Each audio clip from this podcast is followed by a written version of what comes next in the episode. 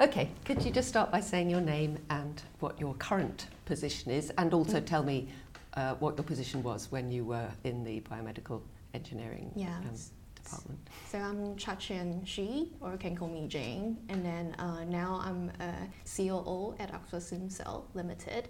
And before, when I was working in the COVID project, I was a postdoc in IBME. Okay, that's great.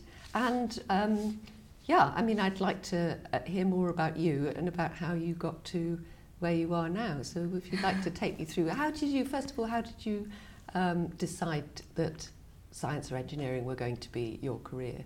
So I think ever since I was a child, I've always had passion about science. My parents, so my dad is a physics uh, professor and my mom is a teacher, so they kind of exposed me with science quite a lot, and I find it interesting as well. So that's kind of like go on the path Mhm. on that And side. where did you grow up? Uh, in Taiwan. Mhm. So I only come to the UK for my PhD. Mhm. Um, yeah, in 2013. So now it's about 10 years ago. Mhm. Yeah, so I think, and then I think alongside the passion, I always wanted to do something contributing to the society, like partly also because of my parents are teaching and then contributing themselves quite often as well. So I think they're kind of just formulating myself to go on the science Mhm. pathway. Originally thinking to stay in academia, but actually COVID and this project kind of helped me transition to a completely different career path. Mm. Well, we'll get to that later, Yeah. but let's stick with what happened before at Yeah. So, what did you study at undergraduate level? So it's biomedical engineering. So I more focusing on the cell biology side. So Mhm. I've done quite a lot of research in stem cell, uh, biomaterials, trying to um, use different new biomaterials or stem cell for uh, cell therapy and um, Sorry, sorry, I was still I was still back at your undergraduate. Yeah, yeah, yeah, yeah. So you So- were already doing that as an Yeah, yeah, undergraduate. yeah. Oh right. I like wow.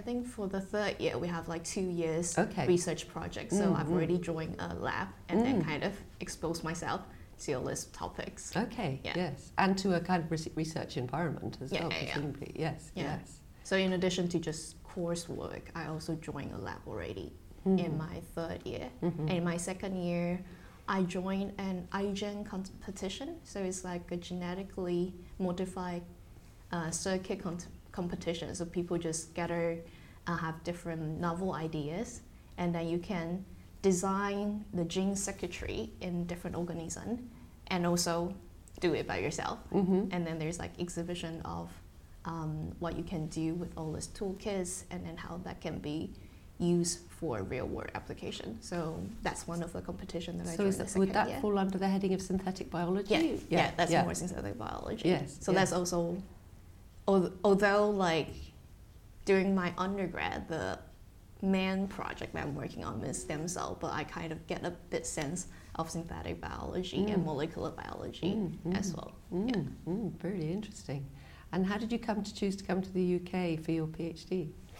It's also kind of luck, I guess. so it's, uh, I applied to 10 uh, US university and one um, university here because that's the only scholarship that I managed to find between Taiwan and Imperial College. So yeah, and then while I'm waiting for all the other admission offer, I got the offer first for the UK one, and I feel like maybe that's um, something that I destined to come here. And then also the professor that I'm working with, Molly Stevens, she's really one of the pioneer uh, in the field. So I kind of just come here. Mhm, mm, mm. And what was the topic of your PhD? Uh, it's about neural differentiation. So Mhm. I use different type of biophysical stimuli, for example, uh, electrical stimuli, mechanical, or even um, topographical. So different morphology of the substrate and so on to see how that affects stem cell differentiation. So for example, the sulfur one might make neur- uh, stem cells more prone to differentiate into neurons, while the harder one will be more for bone differentiation. Mm. It kind of correlated to what their en- environment is. Mm, mm. And then, yeah, so I try to understand like how different stimuli uh, affect them, also the mechanism behind it, Mm, so mm, that we can fine tune it later on. mm, So mm. that's kind of my whole PhD. Yeah, yeah, Yeah. That sounds really interesting. Um, and and then was there a post a, a postdoc position advertised here at Oxford? How did you come to, or did you have Yeah. connections with the Oxford group while you were still at Imperial College? Uh, it's also so I browse uh, across like different posts, and then um, so I found one post like it, the one that I applied to is kind of uh, industrial postdoc. So it was funded by the company uh, that Professor Cui is collaborating with, Mhm. and then I found it very interesting because like I've always wanted to do research, but I've never really get the chance to push research towards real world application. And then biomedical engineering in general is trying to bridge that um, two different worlds. Mm, so I mm. found this one actually fit my um, original thoughts uh, quite quite a lot. And then uh, I applied to Professor Cui's group. And then after I submit the application, I later on learned that actually my PI also got connections with uh, Professor. Well, I think not Professor Cui, but the other PI, co-PI in the grant as Mm, well. mhm. So yeah, you kind of all link up. Mm, mm. And, And, and what was the project that you were uh, originally uh, it, that you originally came to, to work on? for the postdoc postdoc project? one, Yeah. that one is also for neuro um, engineering. So it's kind of like making different type of biomaterials for neural repair in general. And then as another sub project is having an in vitro model for brain, uh, like drug screening for brain diseases or for brain injury. Mm, So mm. there are like two different. It's kind of more or less similar, but it's basically the same system used for different applications. Mm, mm. Yeah. So what? But it sounds like, it, and this is very interesting. This crossover between engineering and life science. Mm. That you're taking living cells um, and um, treating them almost as mechanical, compo- well, more than mechanical, electrical um, components, Mm, mm. um, and and really testing them as an engineer would to see Mm, mm. how they behave in, under different circumstances and how other uh, environmental factors impact on them. Yeah. Yeah.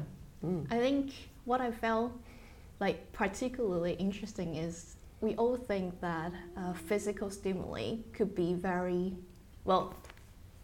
As for me, I'm more the life science people, Mhm. so I always thought that um, it'll be you know quite organized, quite standardized. Whatever input you get, that there's an output, and then we always feel like biology or life science there might be more um, things that is unpredictable. Mhm. But the more that I dig into that, the more that I actually find life science, like life as it is, is Mm. just amazing because it's also responds to the stimuli in a way that, although not exactly the same, but because of a hundred million things behind it, and then it regulated itself, and then the output actually come out to be in the same direction. Mm, So, mm. for example, my neuron and your neuron might not be the same, but they still respond to the same stimuli in a similar way. Mhm. The way that it connects itself might be different, but there's a mechanism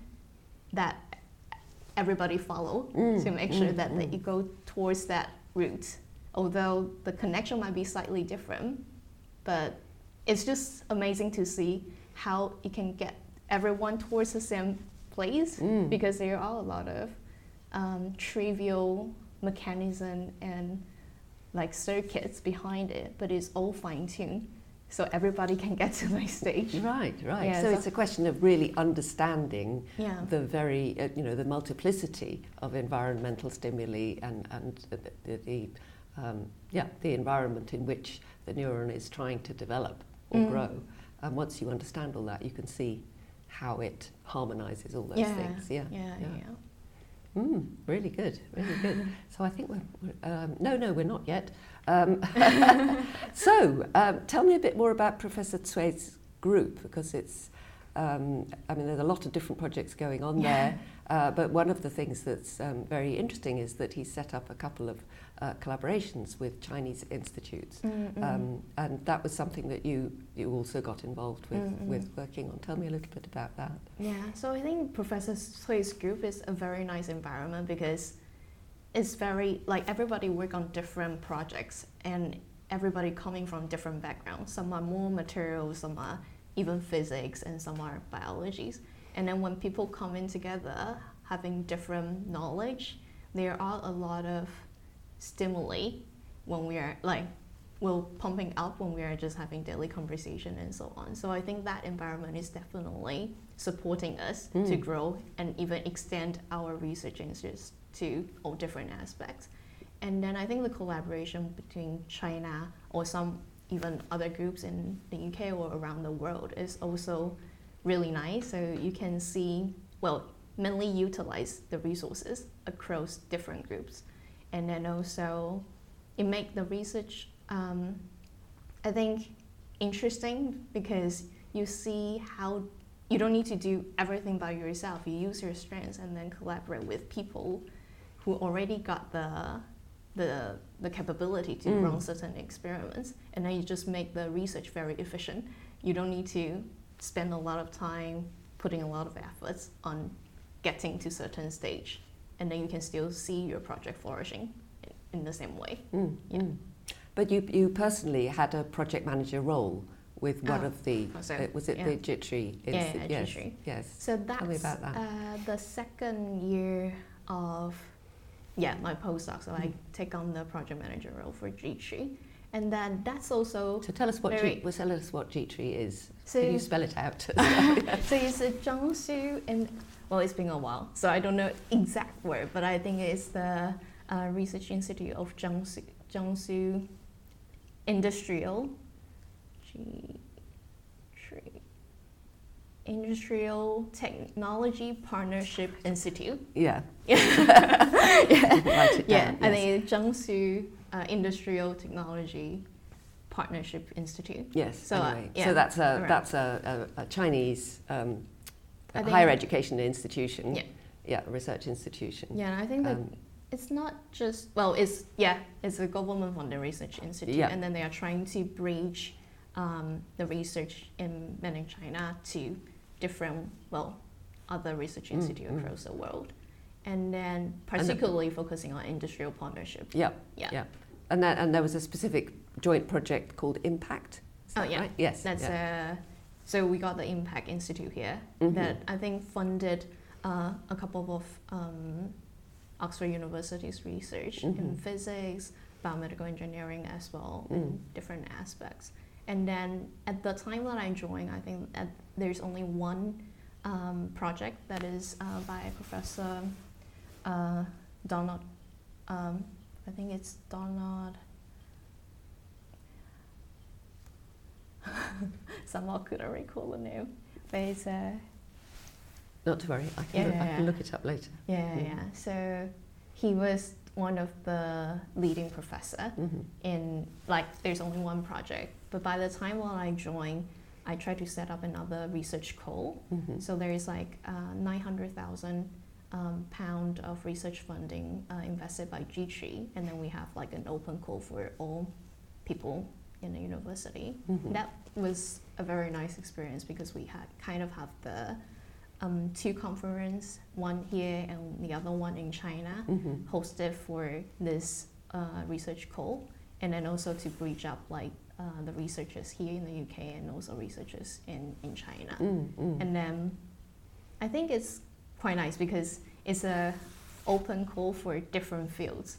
So there are people from everywhere joining, but also when we go to uh, when we went to China, we can also see the culture difference in terms of how we do research, how we think of the same thing, and then that's definitely one of the Mm, mm. um, most unforgettable trip Mm, mm. for myself as well. And, and how, how did you come to um, decide that that kind of project management role was going to be something that would be interesting for you as well as your own lab-based research? I think at that time it wasn't. I, that was actually Professor Cui asked me if I Mm. would be interested, and then that role is part-time Yeah, postdoc yeah. and part-time Yes, project manager. yes, yes. So it's kind of for me to have a chance to still work on my projects, Mhm. but at the same time, um, I like to see what else are there. Mhm. And then again, it's a kind of a management role for between industry and academia, and then that's something that I am always interested in to just try to see how research can become reality. Mm. Like although I had a postdoc post um, that's kind of collaborating with the the company that's funding the project, but still, there's. I think it could be also the, because of the essence of my research. It's definitely taking a lot longer time to realize because it's neuron brain Mm. injury type of thing. So I still haven't really get the chance to see, oh, I can actually make a product or how the product actually be, be realized. Mm. And then that's why that I also uh, kind of jump in and support that Mm. uh, that role. Mm, mm. So let's finally arrive at COVID. Um, can you remember where you were? I've asked all my interviewees this. When you first heard that there was a, um, a serious respiratory illness coming out of Wuhan, China, and that it might, Yeah. uh, it might, and when did you come to realise that it might um, become globally serious? That was actually quite interesting. So I remember that in early December, that's actually the conference that I mentioned. Oh yes. A bunch of us actually traveled to China Yeah. uh, for, for the conference, for the second conference. which city was that in? That's in Jiangsu. Mm-hmm. And then, um, so probably that's why that we haven't been, well, early December, I don't think it's the time there's a huge outbreak just yet, but Mm. just before then. Mm-hmm. And then by the time that I fly back to the UK, and then I started to get a lot of message, like from family, friends, like everything's okay, like how do you, and then actually I, I completely missed that part because uh, I just fly back and then not realizing there's an outbreak. But by the time that we saw the news and then um, that's something that I started to be like, oh, this could be serious. And then I actually just missed that. Otherwise, I might be locked down in, Yes. in China Yes. for a very, very long time. so that's kind of like a, a strange feeling because you're quite close, Mm. by, and then you didn't realize it until you fly back. Yeah, yeah. Yeah. Mm, mm. Um, and, and when did the people in, in your lab um, realise that there was um, a, a problem arising as, as the pandemic reached the UK, that there was a Mm. problem uh, that your skills could be used to, to address? I think I remember it's more Professor Cui. Mm-hmm. One day, even in, I think that's around the Chinese New Year time actually. Which is then, Feb- February, uh, is it? end January Oh, yeah. or Mm. early February. I think Mm. at that time it's probably end January. Mm. And then I just got his message or phone call. I can't rem- recall, but it's basically grouping a few of the people in the group Mm. and then just kind of have a brainstorming session together saying that, oh, he got, well, this is something urgent. Mm. And then he got this idea, and then also with Professor Wei Huang as well, they kind of already discussed and think that my background might be able to help with this project. And then, do you like to join this, you know, im- urg- im- er- immersion research uh, group? And then at that time, I, I just found it, um, well, partly because this is a disease that is causing quite a huge impact at the moment. Um, so definitely happy to to see if there's anything that I can help. And second, also, I think at that time university has already decided to shut down uh, all the facilities. So if you don't work on anything related to um, to COVID, you actually couldn't work. so there's kind of like all different things uh, combined together. Mm. But I think really when Professor told me about that, it's like the project itself is very open. So it's like what you can do to help. Mm. And then uh, and then people started together. And I remember it's also in this room like at 7 p.m. pretty much every day we have like a group meeting all together. Well, the the group meeting, the group who participated in this project, we kind of just brainstorming, troubleshoot, and professors are buying KFC nearby.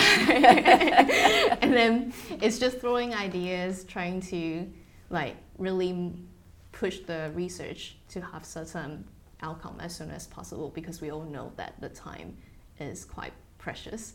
Um, the longer that is dragged, then the the worse that the the, the disease might be. Mm, So that's kind of like the urgency. I can yeah, it's it was I would say definitely exhausted, but but it was excited at the Mm. same time. You Mm. just feel like you're actually doing something, Mm. and then because they're the time is quite urgent, and then you see the results keep coming out. You Mm. also feel like you're progressing every single day, Mm, and mm. then the thing is working together as a full team from different disciplines Mm. the the conversation, the stimulation between people is also quite expi- inspiring as well. So, what was the problem that you were setting out to solve? And then we'll talk about So- how the technology worked to Ah, yeah. solve that problem. That was uh, so we are trying to see whether we can detect um, COVID. So, it's a diagnostic Yeah, test. a, more a diagnostic um, pathway. so, at that and- time, really, all there was available was PCR testing, Uh, yeah, which was, you know, could take 48 hours to get a result. yeah, a bit longer, and, and yeah. also Yeah. that you might need more complicated equipment as well because they're different thermal cycle, and then I think a lot of the time there's um, like especially in China, the resources might not be able to get into certain area, and then that's also the tricky bit as well. So, you were thinking all the time um, about uh, reaching communities that wouldn't have access to high tech labs.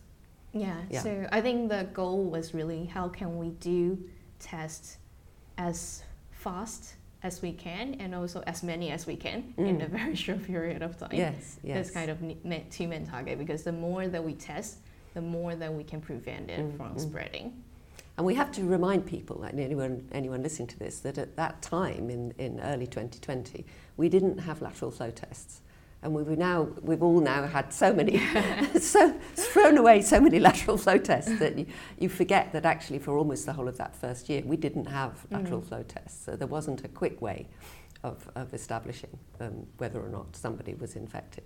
Uh, so so then there was a great need for something Yeah. that could do the job more quickly. Mm, yeah. Yeah, yeah. Or So- at that time, because it's a very early stage, Mm. some of the tests hasn't been refined as good. That's true As- as well. yeah, yeah. yes, yes, yes.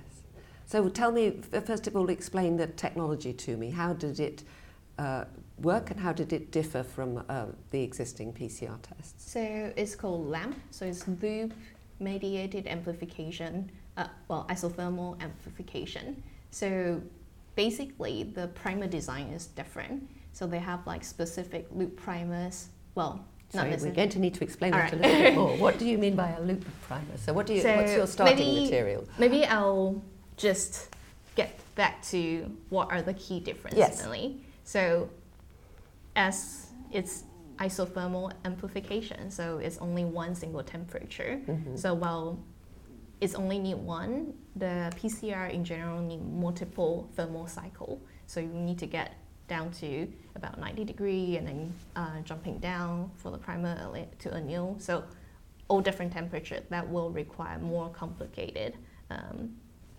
like uh, equipments Mm, to be able to do that. so you have to heat it one- and then yeah. cool it and then heat it and Yeah, then cool it. yeah. Yes. And then for LAMP in general, it's just one. Mm. And then the time is also different. So the primer design, although PCR also need to have a primer design. So the, pri- the primer is a little piece of DNA or RNA. Is, it, is that so correct? it's a DNA. DNA. Yeah. Yes. So the target is a RNA, Mm.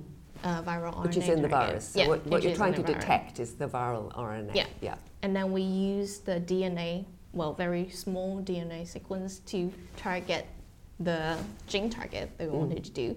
For PCR, we only have a pair, so two primers forward and backward to get a specific uh, region. Mm. While the LAMP, we will have minimum two pairs.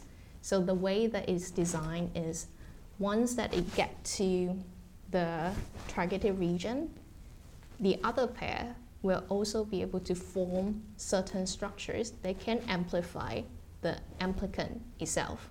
So the results will be it will start to uh, target all different amplicons and then that results in faster amplification mm, compared to mm. PCR it's always only targeting the original well the same piece of the template mm, while mm. the other one it could have multiple different forms of template after certain amplification and then that results in a higher well faster mm. amplification am, uh, amplification for a certain amount of amplicons. So the amplification, sorry if I'm sounding a bit stupid about this, the amplification means that, does that mean that the RNA is actually multiplying yeah, itself? Yeah, yes, yes. So you're getting more and more and more, so, and that, and you get a kind of a chain reaction really, which is. So yeah, so basically after we, our primers gets in, mm. that thing started to uh, amplify, and then we still started to get a lot of um, the the different type of amplicons. Yes, yeah. yes, yes, yeah. And then for them, so for PCR in general, people are using fluorescence signal. So it's they are using a fluorescent dye mm-hmm. to that will targeting um, double-stranded DNA, and then we read by fluorescence uh, detector, and then that again is a more complicated uh, equipment because you need a fluorescence reader and so on.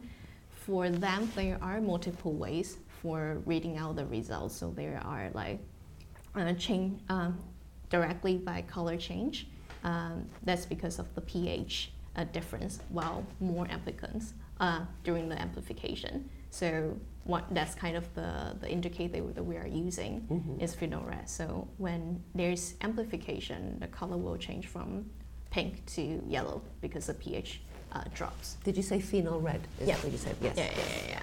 And then that's how we kind of detect it. And then there is also um, different ways you can start to see the color change from uh, transparent to uh, a little bit white. So it's a tuber- uh, turbidity. So you kind of detected the iron um, and then they have deposition, and then you can detect it as well. But mm-hmm. our test is mainly focusing on um, the color mentioned mm-hmm. because it's very easy to read, and then also you don't really need a lot of tra- training. People can understand the concept and the full workflow easily.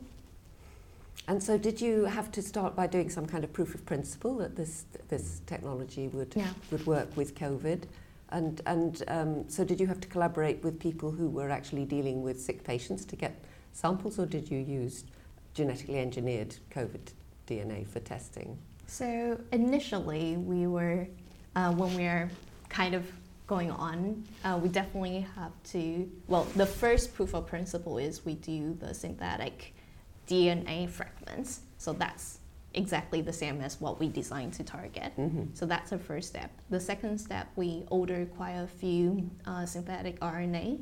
So people do have, well, some is commercially available. Mm-hmm. There are like the full, full genome mm-hmm. um, of the virus, different virus strains.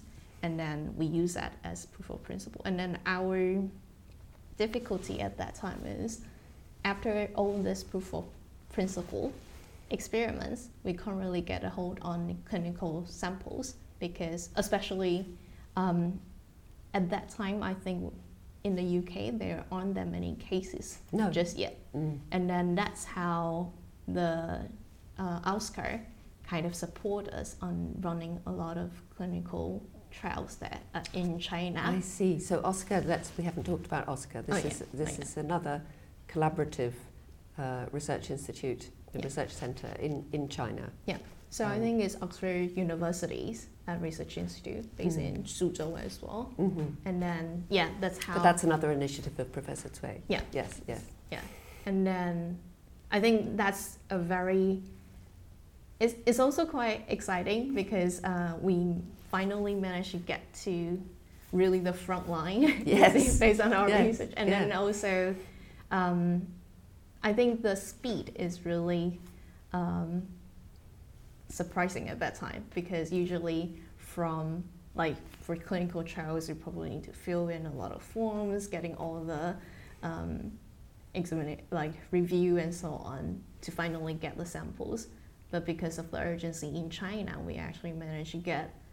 Maybe I think initially it's just 20 in one single hospital, but that is already quite a lot of samples for us at that time, and Mm. then and then we have the first paper published based on um, all the results. Which month did that come out, that paper? That's uh, I think in April or May. oh, that's very so quick. yeah, Yes, it's a yes. very quick. I think yeah, pretty much every single day we stay here until seven or eight, and also during weekend. But we all know like there's a certain objectives we wanted to achieve, and then the goal we wanted to achieve. achieve. So I think it's not it's us driving ourselves at that time. like Professor Cui, they're not like pushing, whipping us or something. It's more like we know that that's urgent, and they Mm. wanted to get it out Mm, as mm, soon as possible. mm. Yeah, And how well did the test perform?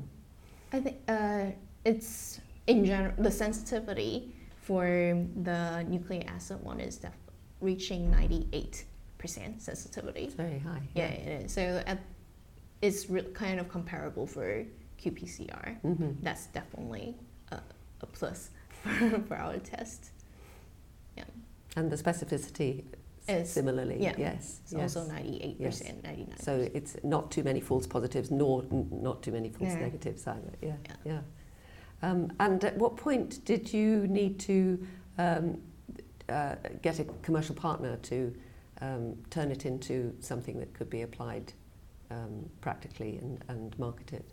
So I think around that time, like when we finish all the proof of principle experiments, and then we have BBC, uh, CNN come to Oxford University to interview us, and then by the time the news release, and then we started to get attention, and then there are a few commercial partners started to reaching out to Professor Cui or to uh, me or the team members Mm. just to see what collaboration opportunities um, there is.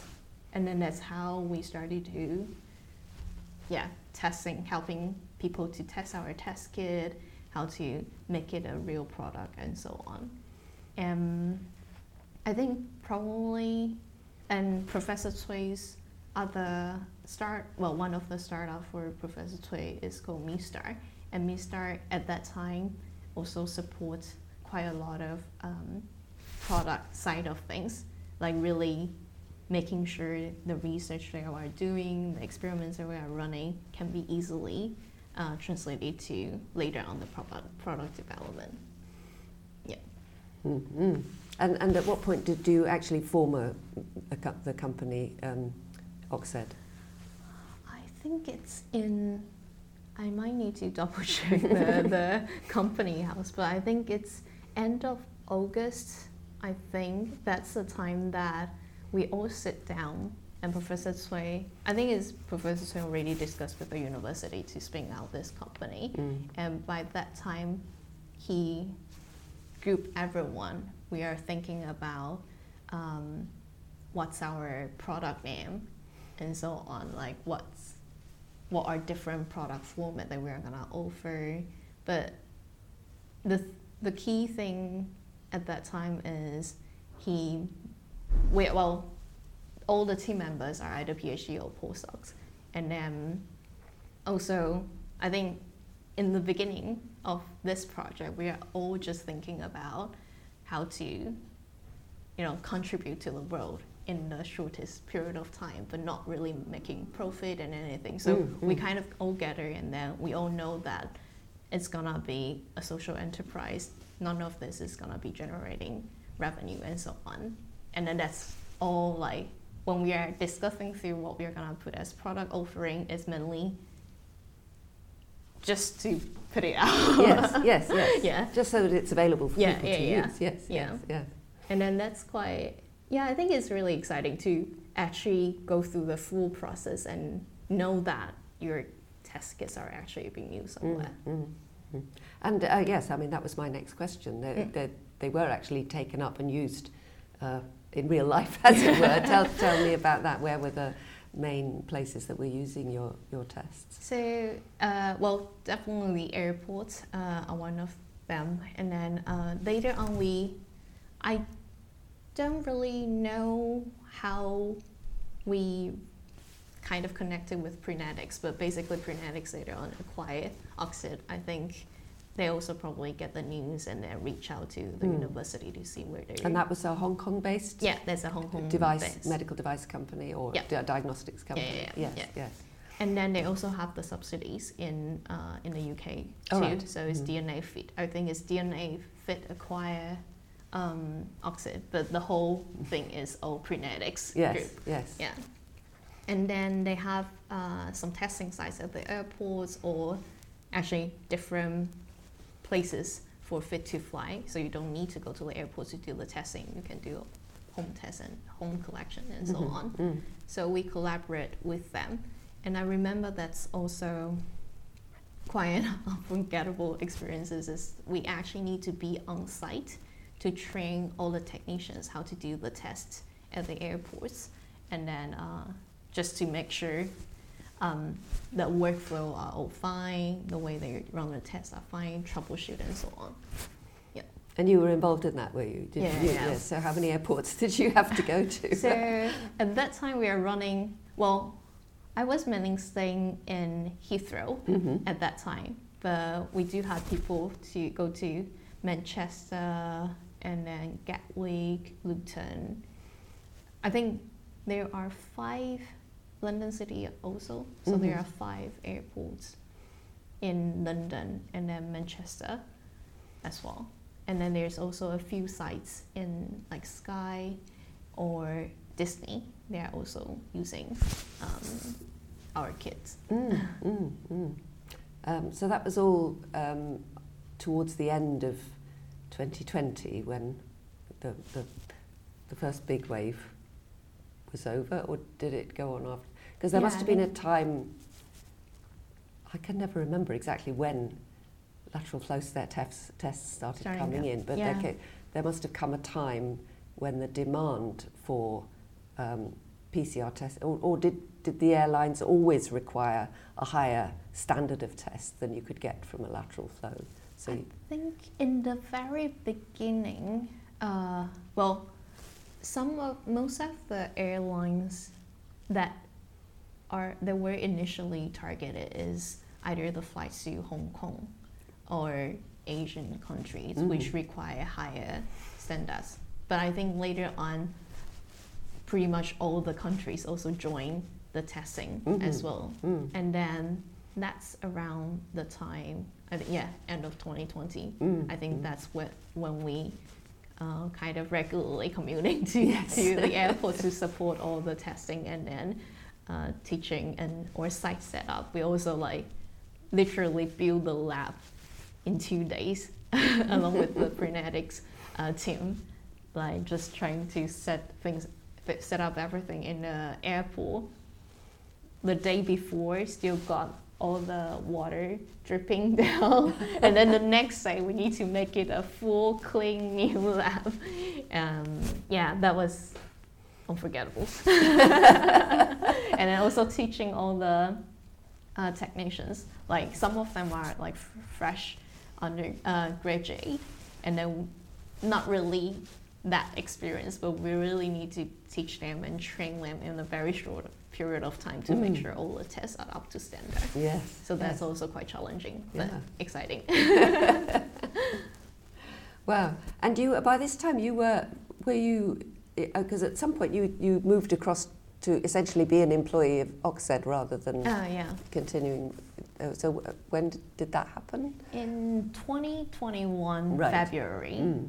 and then uh, my post in Oxford University ends, and then, well, actually more, um, I kind of mentioned to Professor Cui, um, mentioning that I'm thinking to explore more industrial roles because after joining this um, Oxy project, but at that time, yeah, I haven't joined the company Mm, itself, mm. but I feel very interesting how the full product development uh, cycle works, and then I wanted to do more.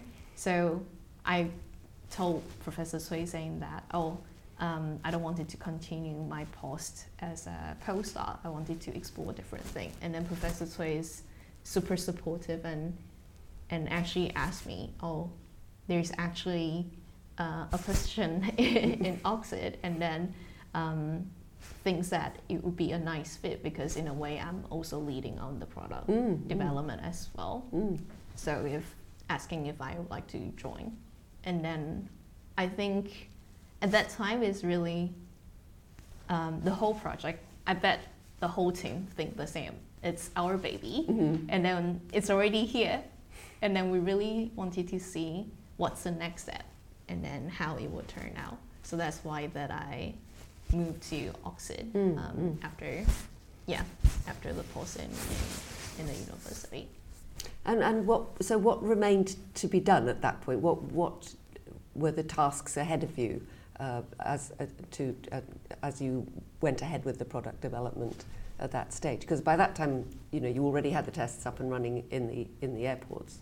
Uh, what what needed doing in in Oxsed? What was the challenge? So that's also uh, so I think during the COVID period there are a lot of um, urgent task somehow was pumping to di- uh, or dragging the, the whole Oxy team to different directions. So um, so training and setting up the airport site is Mhm. one, Mm. and later on actually um, because of the demand increased quite a lot during that time, Oxsed also set up a few testing sites on uh, like on, on our own as well. Mm. And then by setting up the sites and all the doing all the testing, there's regulation coming in saying that you need to be accredited to do all this test. So we have put a lot on the uh, the setup of the quality management system in all the testing site to make sure we fulfill all the standards that is set up by the government guideline. So you had a lot of documentation work Yeah, to do. Yes. but also the actual implementation work to make sure that all operation aspect is fulfilling uh, the government standard. So that's one big chunk of work that we need to uh, make sure that we are adhering to all the government standards. And the other side is what will be the next step. So now we are focusing on COVID, although it's not yet gone, but we need to think about maybe there will be another pandemics what other infectious diseases are very important, but we still haven't managed to resolve it or haven't managed to prevent the spreading of it. So that's another side that I'm involved in as well, like the product development for other critical infectious diseases. Mm, mm. And then at that time, we were thinking about other respiratory disease like flu is quite critical, and then how, especially after COVID's come out, how we differentiate flu or COVID or RSV and different things. So that's one of the focus that we are looking into. And there's of course um, a lot of uh, sexual transmitted diseases. There's also a need there, and then the idea for respiratory tests is more on public health. But for STIs, we're more thinking of perhaps people wanted to have more privacy. Uh, so they actually wanted to run it at home and how we can improve our tests to make sure that it's even more decentralized and then can even bring it to people's home. Mhm. So that's kind of like different Mm. product line Mm. that we are um, running at that time. Um, and you stayed in that post until August last year, is that right? August 22? Uh, yeah, yeah, in August. yes. And now SimCell, Yeah. where you are now, is another of Professor Cui's babies, to use your word. yeah. So in August, um, that's kind of already the time I think COVID started to um, getting everybody's getting back to normal, and then the demand of COVID is definitely not as high, and then Prenetics. Um, they also restructure the company to focusing on different side of the things. So that's how I feel the original baby is no longer what I thought it looks like. and then so I was looking into other transition and then the C is actually not the professors telling me about this opportunity, it's actually the CEO of SimCell reached out to me at that time because So how long has SimCell been going? at that time I think it's, it's starting in 2020 Mm-hmm. Uh, in mm, I think I think er, yeah 2020 August July or August Mhm. around that time Mm-hmm. so at that time it's two years but yeah and then But it also spun out of uh, research that had gone on in Professor Cui's so group, it's yeah. mainly Professor Wei Huang's oh, Professor Wei Huang's group. Yeah, yeah, yeah. So it's mainly on uh, using uh, like synthetic biology to genetically modify the bacteria cells to make it genome free and then use Mhm. it for different health care applications. And then, yeah, so basically the CEO reached out to me Mm-hmm. asking me if I would be interested in SimCells. And at that time, originally is making mainly uh, looking into the quality management aspect because I've got some um, setting experience on setting up the QMS in Oxsed and then also product development side of thing. So that's kind of how I know SimCell. And then I found SimCell interesting because it kind of get back to my original Yes, yes. research It's background. biology. Yeah, yeah, yes, it's yeah. more bi- it's biology, but also using it for treatments or therapeutics or vaccines even. So that's actually going back to my original research interest. So Mm. that kind of like um, grabbed my attention quite a Mm. lot. Mm. And then also setting up the quality management system for product development is also something that I always wanted to look into as well. And then actually there are well most of the people in SimCell is also the original group that we work in the very beginning for this COVID project. So we all know each other very well as well. Especially it's kind of like the super period of time the period of time, you know, gathering everyone and then running doing things super efficiently, trying to get achieve the goal that we set up. So I really enjoy working with everyone um, Mm.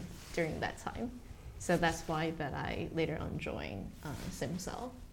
You're not working seven till midnight seven days a week. I think well, if it's needed, but it's mainly uh, I think most of us is more like driven by ourselves. There's Mhm. nothing like oh we need to do whatever, but you just found it intriguing and trying to see oh what's the next step, like how we what, what's the results and so on, Mm. and then that's something I think we fuel ourselves I guess.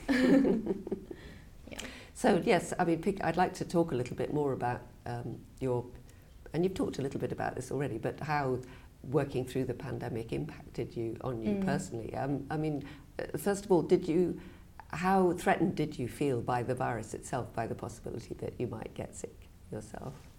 I think at that time, well, indeed, uh, originally I wasn't that worried, but when your family started to checking on you time to time, your friends checking on you time to time, and when you know there's nobody else in, on the street except for you, and then when you meet people, of course, we are gonna be cautious and so on. And I remember because we were running quite a lot of experiments, and then at that time we are always talking about we need to wash our hands very often and so on. And I remember like because of gloves and so on, we actually like my hands are actually bleeding, but probably just not me, like probably the rest of the team or other people doing a lot of work, or even people in the hospital will definitely have the same thing mm. because when we are, are when we peeled off the gloves, you just kind of remove skin time to time, and then it's getting very dry because we keep Washing them, the hands and so on. Yes. So I think that's when. And some people have a bad reaction to latex as oh, well. Oh yeah, you yeah, yeah, like you just Yeah. don't feel. So Yeah. I think that's probably the time that it actually hits me. Like, although I don't think it might be that serious, but what I'm doing is actually already, you know, following the Affecting your yeah, health, affecting yes, yes. it. And then that's probably the time. And then I guess the other thing is when we uh, went to the airport, we are really exposed to the first, um, to the front line. Yes. And then the urgency of, for example, if we do see a positive samples, how we are gonna deal with it. And then, yeah, I think So did you have to wear a lot of PPE when you went? Yeah, to the, so we yeah. fully gowned up and then uh, using a 95 and then making sure everything is sterile. Yeah. and I remember there's also one time, um, I think one of our team is sick, probably because it's just too tired because it's quite an intense work. And then they were coming down from Oxford, bringing all the masks, medicine, and everything, vitamin for us to make sure that we are all fine on site.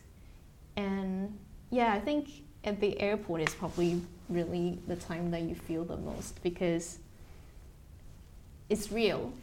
You see the passengers out there, and then I, I remember it very clearly, like when the testing site, like it passed certain times, so we need to close down, and then there's two or a family of the passenger actually knock the door, the glass door, and then really crying and half begging, saying that, "Oh, we really need this test, otherwise, like it's been a while that we can't go back home and so on." And then you just feel like it's real, like, Yes, and then yes. there's really a need there, and then how many people actually need this, and then how.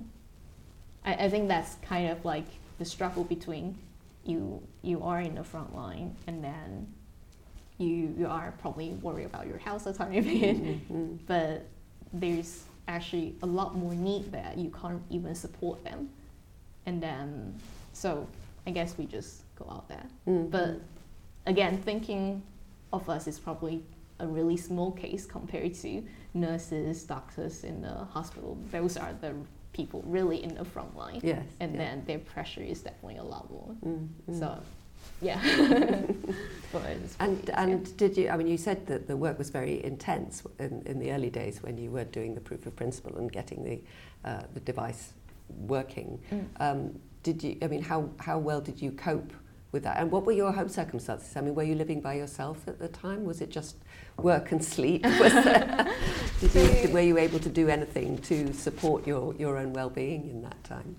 I think my partner definitely helped a lot. Yeah. So I'm staying with my partner, and then I remember, yeah, I always. It's mainly I remember. It's quite interesting because I I went at that time I went back home quite late, pretty much always, and then there there was once um, he probably knew that I'm quite tired or something, so he came out to try to help me carry the things and so on. But I was completely blank. So I walked past him and then not really knowing what's going on, just feeling it's probably another pedestrian walking by.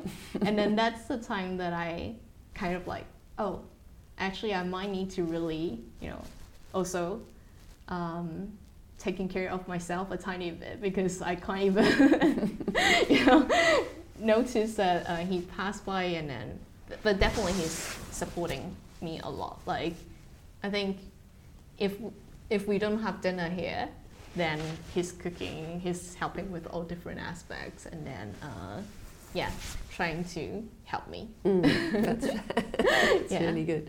And and, um, uh, and but do you think that the fact you had a job to do? I mean, like so many people were in lockdown and didn't have anything to do because they couldn't go to work. The fact that you did have an important project to work on, do you think that helped to support your uh, sense of well-being? Yeah, I think actually that that definitely helped because my partner and I are well. He's also a postdoc in the university, so he, I know he really struggled a tiny bit because he know there are so many things to do or to be done in certain period of time, but he just couldn't do it because of the full lockdown. Mm. Well, yeah, I'm really lucky that I was kind of involved in another project, although that's not my original research Mm. expertise, Mm, but mm. I do have the chance to explore um, how I can be useful in all these projects. Mm, Yeah. mm. Uh, and and do you think? I mean, there are obviously a lot of changes in the way people work. Things like um, using, uh, you know, virtual Mm. conference calling and all that kind of thing. Uh, do you think, in fact, some of those changes were positive, and would you see that kind of way of working continuing after the, the emergency is over? Yeah, I think that definitely helps. And also the way that, like the speed, and also how people can be brought together in such a short period of time is it's definitely gonna change the world later on. Like people, for example, like clinical trials, uh, how to collaborate across different continents, communication through to different departments and so on. I think that all speed things. Well, now because of the probably the people are getting used to it, or people are more open to it, that definitely speed up and and improve. Mm. you just you, you don't have to get on a plane and go to a conference. Yeah. You can just you can just yeah. say we'll have a call next Wednesday and yeah, or set up a collaboration yeah. meeting face to face. But yes. you can just run it, and then people will still think that is happening. yes, yes, yes. Um, and do you think that? I mean, did you find the level of collaboration? I mean, I know you're in a very interdisciplinary field, so you will always have had quite wide collaboration in your work. But do you think there was a step change in the degree to which people from different backgrounds were collaborating to solve these problems in the pandemic? Um, well, do you think that was a, that was a, a bigger change than usual? Did you feel um, that? I think, well, throughout my research, like period, I think it's always quite interdisciplinary. Yes, yes, yes. But the difference again, I think, is more the speed and mm. how people respond to certain issue. Like we all jumping directly. There's mm. no more border. Or well, before there could be like you need to arrange certain meetings or certain networking to bring people together. Mm. But now is really knowing that like there's no border. Mm. Directly reach out. People know that it's a serious issue. Mm. You don't need to have certain application. People just try every different way to mm. help. And it's part yes. So part of that is a greater openness. Yeah. It's, it's not a sense that uh, this is work that's going on in our lab, and mm-hmm. we're not going mm-hmm. to release it until we've got our paper written. Um, yeah. But you would actually share data and share uh, technology and, and, and share Human ideas. materials, yeah. Yeah, yeah. yeah. I think mm. that's definitely something a bit different because there's an urgent need. But I do see after COVID, I think people are more open as well. Mm. Because probably people are also getting used to. And then I think maybe virtual meetings are helping it in a certain way because everybody already get used to it to to kind of set up trust using vir- even virtual meetings while before you probably need to really have like deep connections to set up the collaboration well now maybe a few times meeting then you already feel like you know the people mm-hmm. mm. yeah mm, that's really interesting so I, I think we've more or less um, yeah I think we've gone through pretty well all of that. So, yeah, so I, I mean, my final question really is whether the experience has changed your attitude or your approach to your work, and are there things you'd like to see change in the future? I think it definitely changed me in in various aspects. Like originally, well, maybe one is more like how fast you might be able to make it work. Because before all my research is a longer term, and then you might feel like you don't really know if it's actually going to be realized at mm. certain stage. Yes, well as you said, you were working yeah. on uh, repairing yeah, neural yeah. tissue, which has you know, it's a project that uh, yeah. people have been trying to do that for 50, 50 or 60 yeah. years, and it's really hard. Yeah. yeah. But now, just seeing how like for example, COVID vaccine. Before it also needs to take 15 years, yes. 20 years. Yes. But because of COVID, it can be down to two years or even less. So it, there's always a possibility if we wanted to do it. I feel like that's probably the major thing that opened my eyes. Like, mm. if we all wanted to do certain thing, if we all think that's important, we can achieve it.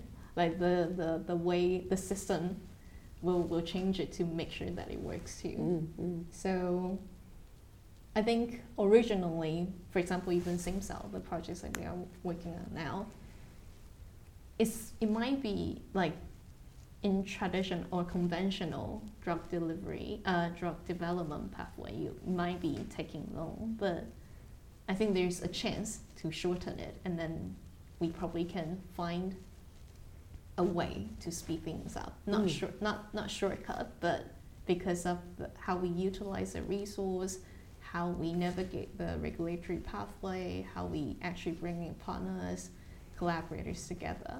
Like we learn how to make it faster. Mm, mm. Not finding a shortcut, but we know how to speed things up. Yes, yes. Yeah.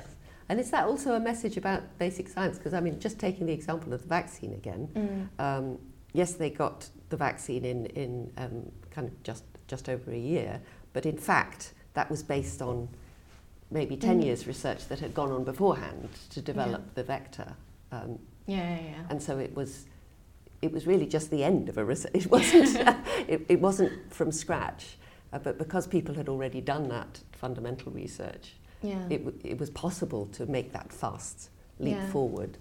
Um, I think definitely the like how we collaborate, how we connect with other people, like all the final product sites will be just applications. Mhm. But as you mentioned, like all the fundamental side, that's the core of how they drive all the rest of the technology Mm. developed further. Mm, mm, Yeah. mm. That's great. Thank you very much.